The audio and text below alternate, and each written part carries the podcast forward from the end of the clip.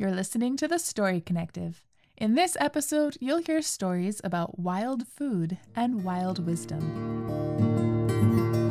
I wanted to choose foods, like 13 foods, because this was more about like if we needed to survive, we so could as a human species survive no matter where we live, because Wow. these plants are everywhere in the world, next to where we live. Welcome to the Story Connective. I'm Rebecca Rhapsody. And I'm Loxley Clovis. The Story Connective shares inspiring stories of possibility, resilience, and cooperation. Today we have a story filled interview with Katrina Blair, author of The Wild Wisdom of Weeds. This book is a forager's guide to ultimate food security. Few people have sparked my imagination more about what it means to be resilient than Katrina Blair. I find her wisdom deeply rooted in practicality and artistry.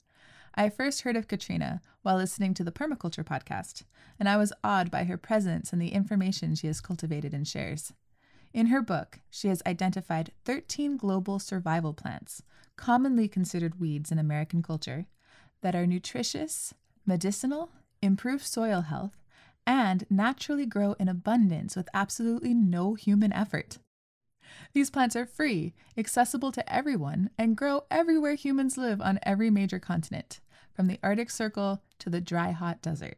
And her book includes more than a hundred nutrient dense, easy to follow recipes on how to use these plants for food, medicine, and self care. I think she's so cool. So, when Loxley and I were passing through Durango, Colorado during my birthday week, I knew that I wanted to stop by Katrina's Turtle Lake Cafe, where they serve up culinary dishes of wild harvested weeds. Turtle Lake Cafe is a wild cafe and restaurant, and we do mean wild.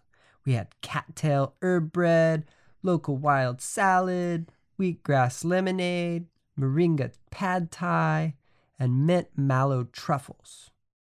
And it was actually really good. Born from a community struggle to keep a local wetland habitat wild and free, Turtle Lake Refuge Cafe serves up delicious lunches of wild harvested, locally grown, and fresh living foods year round, every Tuesday and Friday. Turtle Lake Refuge is a nonprofit organization whose mission is to celebrate the connection between personal health and wild lands through promoting and engaging in wild land stewardship practices. The proceeds from the cafe benefit the refuge. Katrina Blair's life work has changed the way I see plants around me and introduced me to some really great plant allies, such as plantain, yellow dock, and purslane. Purslane's probably my favorite. It's got more omega 3s than any other leafy vegetable on earth. It's tasty. It's got tons of vitamin C, great for skin health, great in salads, soups, stir fries, kind of like spinach, and it grows in abundance all by itself, no human effort, in a garden near you.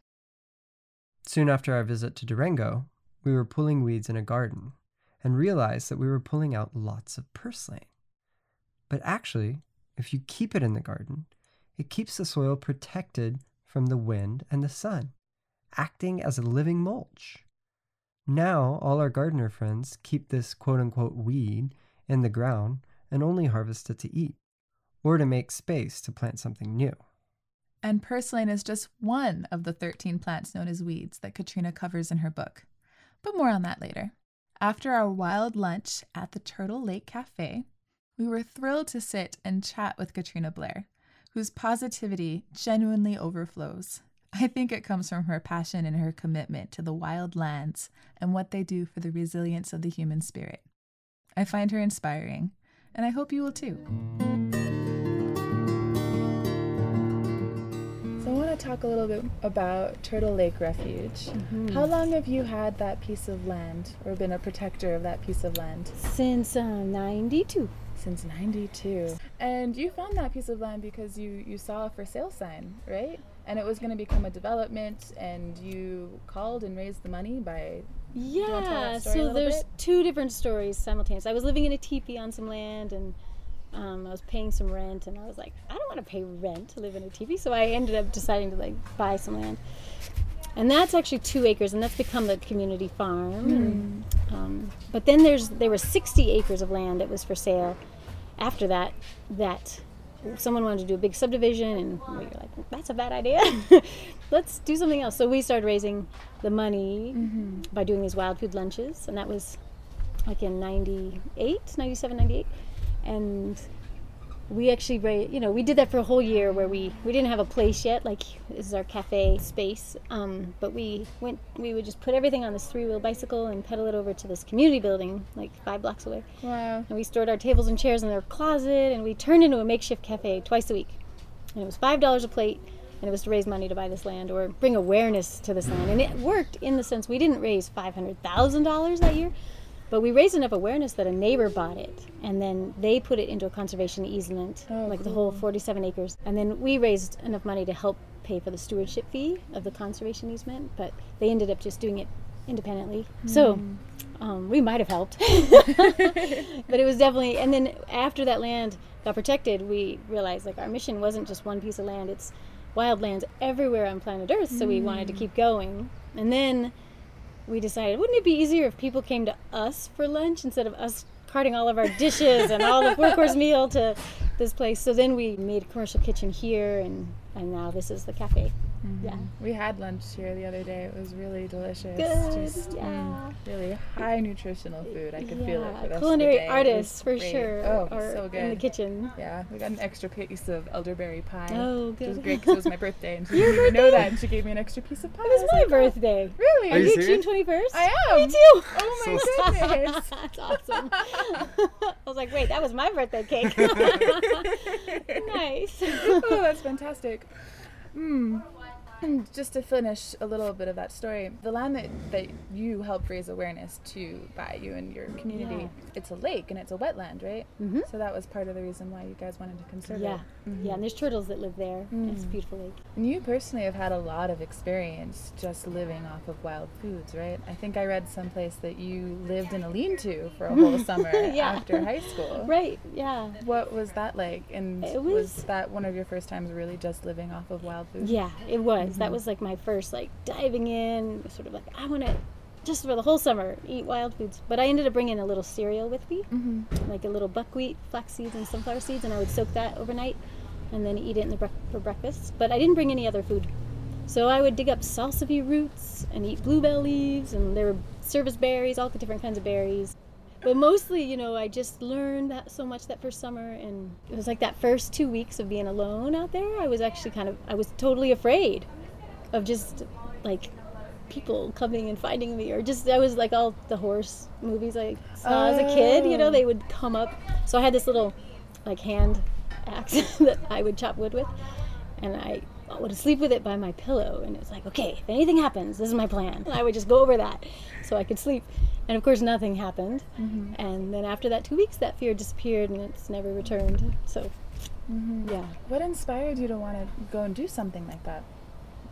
Well, I think. I I landed an amazing sweet spot of a family because uh, my mom really inspired me to be the master of my own health because she got Mm. arthritis when she was 17 and went through 17. 12 years of Western medical surgeries and drugs and all the side effects. And, and then she got inspired to do a juice fast when I was two years old. And after four days of juicing, her pain went away. Wow. And she was like, What? What have I been missing this entire time from all the, you know, the doctors and everything? And she started studying herself and really finding how she could prevent her own pain through green juices and through fresh living foods and, and she doesn't have arthritis anymore so she you know really led me in the health when we started right after she had that juice fast as a family she started my brother and i we would do green juices twice a day and mm-hmm. a lot of living foods our whole life so we never got sick Wow. but then my dad he's a geologist and he was really passionate about climbing and mountaineering and skiing and being in the woods. So he opened that whole door of adventure and wild and play. And so when I just bring those two together, it was like, oh, wild food is the most optimal health path and mm-hmm. joyful to go traipsing around the mountains. anyway, That's so that's how I came to that. So talk a little bit more about this mission. It says Turtle Lake Refuge's mission is to celebrate the connection between personal health and wild land, or rather the connection between the local ecology and our own personal health. Yeah, yeah. You know, the more we take care of our own little body, the more we naturally take care of the big earth body, and the more we take care of the earth body, we are naturally taken care of, like individually. So there's just mm. this incredible immediate relationship. And so we focus on local food and wild food and fresh, you know, we sort of imitate the wild life as much as we can with wow, if you know, they, everybody else, like all the other species of the entire planet, just eat their food local, wild, and living, you know, just fresh, like right where they are. And they are amazing, you know. They Yeah. sometimes we look at the wild animals and just like, how can they survive on what seems to be so nothing or in cold or or how can they be so strong and run so fast? But the hmm. more as humans we imitate that way of eating, the more of that natural human instinct of wildness comes back to us hmm. too. So we're just um, doing it in a gentle way of integrating it, you know, into people's lives and inspiring that path, mm-hmm. and sort of learning along the way. Do you ever speak to the plants? Oh, Do you ever always. communicate with them? All the time. Yeah. Can you talk about that a little bit more? I mean, anytime I harvest a plant, I always say thank you. And I tune in too of just asking like permission. And then I only harvest what I need. And then they communicate back. And, and a lot of times it just has to do, like, it might just be an entire image that comes, or like mm. a direction, or an inspiration, or sometimes even words. But yeah, their communication, I think everything is communicating all the time, like everything. And so it's really fun to get into that receptive place of listening, deep listening, where we're guided and we're open and receptive. And yeah, for Turtle Lake Refuge is I think you wrote in your book someplace and I've heard other land practitioners talk about really listening to the land and what it wants to become. Is that something that you found happens at Turtle Lake? Mm, yeah, I mean, at the farm and here too, but at the farm, that's a kind of a wild permaculture garden, and very much like the land tells us what to do, like the wild plants and the trees and I mean, just everything. Yeah, there's a whole symphony of, of direction that we follow. Mm-hmm. Yeah. Does music and play take a role in the work that you do? Yeah, Yeah? I, I love singing, and I'm, I'm always singing whenever I walk on walkabouts. I have songs that come through, and and we have a little band called the Dandelions, and um, we sing a lot. Yeah, I'm glad you mentioned that your band is called the Dandelions. That's another thing that I wanted to talk to you about. The, the story there. yeah. So it sounds like an initiative, a movement that you all were raising awareness about Hmm. a while ago was dandelions. yeah. And that was perhaps one of the first wild weeds that you really started promoting and telling people about. Yeah. And what happened? Well, that's because the dandelions were the kind of the focus on the parks. All the city parks they get they used to get sprayed with herbicides mm-hmm. to kill the dandelions. And so we started working with the city saying we wanted organic parks and we got one park. The city said, "Yeah, sure, we'll give you one park as a trial." So we used compost tea and we had weed parties and harvesting parties and put up a bat box so they didn't even spray for mosquitoes. Nice. And then the next year, we asked for two parks. And they said, sure. Okay, second park. So that was great. And then they took over the management of them. But then we asked for more parks. And like, no, you people have a choice out of, you know, 50 parks. We had two. And that wasn't good enough for us. So we got together with this lawyer and he helped us write a city ordinance. Mm-hmm. And we put it on the ballot the same year marijuana was on the ballot. So we knew it was going to pass. So all the weedy people would come out. and so they knew it was going to pass too. And our city ordinance was really strict. It was like, we want 100% all the parks organic and city property, and that included the golf course. We didn't realize how much it included. So there was so much, like, you know, conflict. And it was like front page of the newspaper for three months, and I was kind of the hit person for a little while. it was Wow. intense city council meetings. So we folded a thousand cranes for peace for organic parks, and they're upstairs. And in the process of that, a lot of magic happens. But and then we wrote like a letter out to everyone, and actually it was in February, but a honeybee landed on the letter before I like sent it out to everyone, photocopied it, and but we ended up raising fifty-one thousand dollars to help the city buy um, an organic truck, like their own sprayer truck. And we ended up deciding instead of just push it through because they were like take it off the ballot and and we decided okay let's negotiate with the city instead of push it through. So we sat down with all the city managers and parks and rec people and and came up with a resolution. And it wasn't as powerful we realize now but that's okay. So that got passed unanimously and then they shifted over to a third of the parks organically the next year. Nice. um, so And when you mean organic, like means organic parks, what does that mean no chemical herbicides or fertilizers. Mm-hmm. Yeah. So, So it's they're using like overseeding practices and mowing a little higher and Mm, that's a putting compost and like organic um, nutrients on there. Mowing a little higher is one of those things that I wish more people knew about. Yeah, that's eventually. simple and so, So simple. Saves water. Yeah, Saves and not that often, like a little less, right? Mhm, Exactly. Um, and speaking about really easy things like that, that brings me to your book, The Wisdom of Wild Weeds. And in that book, you talk about 13 different plants that you can find all over the world that grow plentifully and abundantly. Talk a little bit more about how you've really broken it up. Like, why did you choose those 13 plants? What are their Yeah. functions? Yeah, well, um, what I started noticing is that when I would travel around the world, I would just notice these same plants were following me, like no matter where I went, like the Philippines or Japan or Alaska or Hawaii or. It was like, oh, there's amaranth, there's lamb's quarter, there's plantain, there's mallow, there's dandelion, of course. So I just started thinking about, well, how many of these plants are really doing this? And so I had to narrow it down. And there were a couple other plants that were like maybes, but then when I would really do more research, they didn't either fit everything. Because I, ch- I wanted to choose foods, like 13 foods, because this was more about like if we needed to survive, we so could as a human species survive no matter where we live, because Wow. these plants are everywhere in the world next to where we live. So I wanted them to be foods first and then um, medicines also, but not only that. Mhm. Yeah. So foods, medicines also. And then a lot of these plants too do something to the soil, right? Where They, all grow? do. Yeah, they help regenerate that compaction and disturbance that we're so good about making. Mm. so they're permaculture plants, really. Like they do this incredible multitasking action of breaking up the compacted soils and tying in like really deep minerals, and pulling them into their leaves, and then their leaves compost and rebuild the topsoil. And Oh, then they're the awesome. pollinating, like all the bees and the wild pollinators use them. And then they're food and medicine for us too. That's really great. Yeah. Uh, We we lived someplace that we had to walk through a, a lawn to get there. It was kind of a bit of a wild lawn. Probably would have liked it. Yeah. And we noticed that just where we'd walk every single day, very quickly the plants wouldn't grow there anymore because of that compact and that Mhm. disturbance that you were talking about. Right. So you're saying that a lot of these plants will come in there and they'll be some of the first plants that can grow Yeah. there again. That's it. And and to break it up, and so more life can grow there after that. So they kind Exactly. of rewild. They our rewild steps. our steps. That's beautiful. Way awesome. to say that. That's a nice quote. Great. Fantastic. they do that. They're that pr- they're that primary succession, Mm-hmm. and then eventually they'll lead to the more native plants being able to return.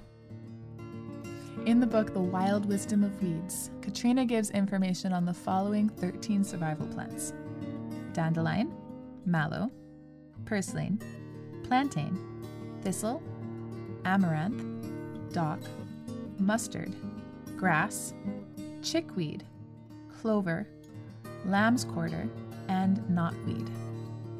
For each plant, she gives a description of the plant family, the historical relationship between the plant and how people have used it all over the world. I love that part. Its nutritional profile, its edible and medicinal uses, and many recipes of how to prepare the plant yourself. And these plants naturally grow and are available free of charge anywhere humans live. I think it's awesome. For example, got an itchy bug bite? Plantain is a plant that's sure to be nearby and can help instantly. You can identify it quickly and apply it to the itchy area, and the itch stops. I've done it dozens of times. It's also highly nutritious and edible in myriads of ways. People have been eating plantain and using it medicinally since prehistoric times and throughout Europe, Asia, and the Americas. It's also amazing medicinally. It draws out toxins and helps heal wound infections. No need to buy something from the drugstore. You can find this cure in your own backyard. That's just one of the weeds in this book. Let's hear Katrina tell us about what she does with some other wild weed plants, such as mallow. So let's let's talk about one of these wild plants a little bit and get into a little bit more about how you present them in your book. For example, mallow. Yeah. Mallow is one of these plants that you can find in a lot of different places, and you can eat the leaves. Yeah, the you whole can thing. Also eat the roots. Yeah. Just the whole thing. Yeah. All of it. And mallow is a really interesting green because you also provide lots of recipes on how to enjoy these wild foods. Yeah. And I haven't tried mallow yet. I'm one of those people that's maybe like, how do I do this? Yeah. Which is why I appreciate your book. Um, that you can go out there and collect mallow, I know it grows in Houston, for example. Yeah. That's a place where I'd see it all over the place. Mm-hmm. And the leaves actually turn sweet, or they, they can very quickly become They parts of like a sauce or a, Yeah, yeah. a salad dressing, or Yeah. not just eating the greens, but you can do a lot of stuff with it. because they have this mucilaginous quality, a Uh-huh. little bit slimy, because they're in the okra, they're in the same family as okra. So today, this morning, I just made marshmallows Mm-hmm. with the mallow plant, and I just harvested the plant, the whole thing, The whole thing. and said thank you, and then washed up the root and all, and then chopped it up and put it in water, and within really like probably an hour or less, it starts to turn into like mallow slime, Wow. like mallow water, I call it, but it's almost like egg white consistency. wow. And so you just let the mallow soak in water, and then you've got this great base for food and like lotion. And but we ended up using the mallow water and soaking some chia seeds, Mm. and then blending um, the rest of the mallow parts in water with an avocado and honey and vanilla and the chia, and it turns into this really thick goo. And then we just dehydrate them into marshmallows, Wow. and so they're drying right now, and then they'll be d- ready tomorrow. And you can just like eat them. And then they're just these green marshmallows. green marshmallows made out of mallow. Yeah. That's so fascinating. Yeah. Like, who would think that you put this plant in water and it's going to thicken I the know. water like that? Right. So cool. And then with the mallow root too, and other parts of the mallow too, but I I read that mallow root is really great for your teeth. Yeah, well, you can brush your teeth with them. Mhm. Like you turn them into a toothbrush because they're so fibrous, and then they Yeah. dry. But then the little bristles stay soft, and it's fun to play around with like different designs. You know. Mm-hmm. And they help Yeah. detoxify your gums. yeah, yeah. absolutely. Draw out any congestion and like whatever we might Yeah. any acidity and stuff. Yeah. And another thing I read in your book is how a lot of these different plants, like mallow, they have vitamins just like so vibrant in them. And so instead of maybe going and procuring this little pill that's got other things besides the vitamin in it that maybe your body knows how to absorb, maybe not, you could just pick mallow leaves or Yeah. pick dandelion roots and blend them up in a coffee grinder. Yeah, dry them and then Oh, make right, your dry them. that would be important. yeah, and then you've got this green supplement, really green powder that's Yeah. packed with nutrients. Like more, like dandelions have more calcium than milk by far, and lamb's quarter so much iron. Mm. And these things that we don't get when we're eating traditional, commercially grown foods from the stores. Mhm. And so it's yeah, such a blessing, and it's all for free. They're so generous with us. What does resilience mean to you? Resilience is such a great word. I think human beings are incredibly resilient. Growing up in all kinds of environments and we thrive and survive and but resilience for me personally it's working with wherever we have, wherever we are and wherever we have and thriving. I guess it's just that. Yeah. Yeah. Hmm. So here's my Yeah. last question Yeah. for you. So I get the sense that your worldview and your inner worldview is relatively different from mainstream westernized culture. And I'm curious, how have you been cultivating that confidence and that hmm. resilience, that, that strength to continue to speak with your own truth and your own hmm. worldview, even when it can get a little complicated? Yeah. Yeah, great question. I think there's something about like sometimes when we start something, we might even think we're crazy. and the, the world might think we're crazy. But if we stick with it, like hmm. even if it doesn't go far at first, if we just stay steady, time starts to like I don't know, almost like accumulate on your side. And it starts to build or momentum starts to carry and so there's that piece. And then I also think it comes down to such a deep trust where mm-hmm. and we all know those moments when we're really trusting and sometimes we have to like really practice it at the hard times.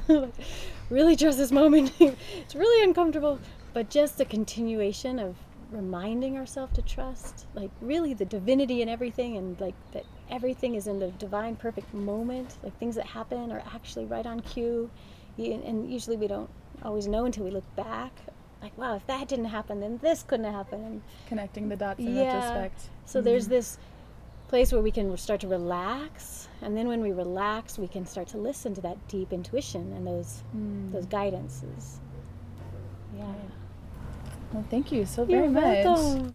We send sincere gratitude to Katrina and her team at Turtle Lake Refuge Farm and Cafe for the inspiration your wild work has given us and so many others. You can learn more about Katrina Blair and Turtle Lake Refuge at www.turtlelakerefuge.org.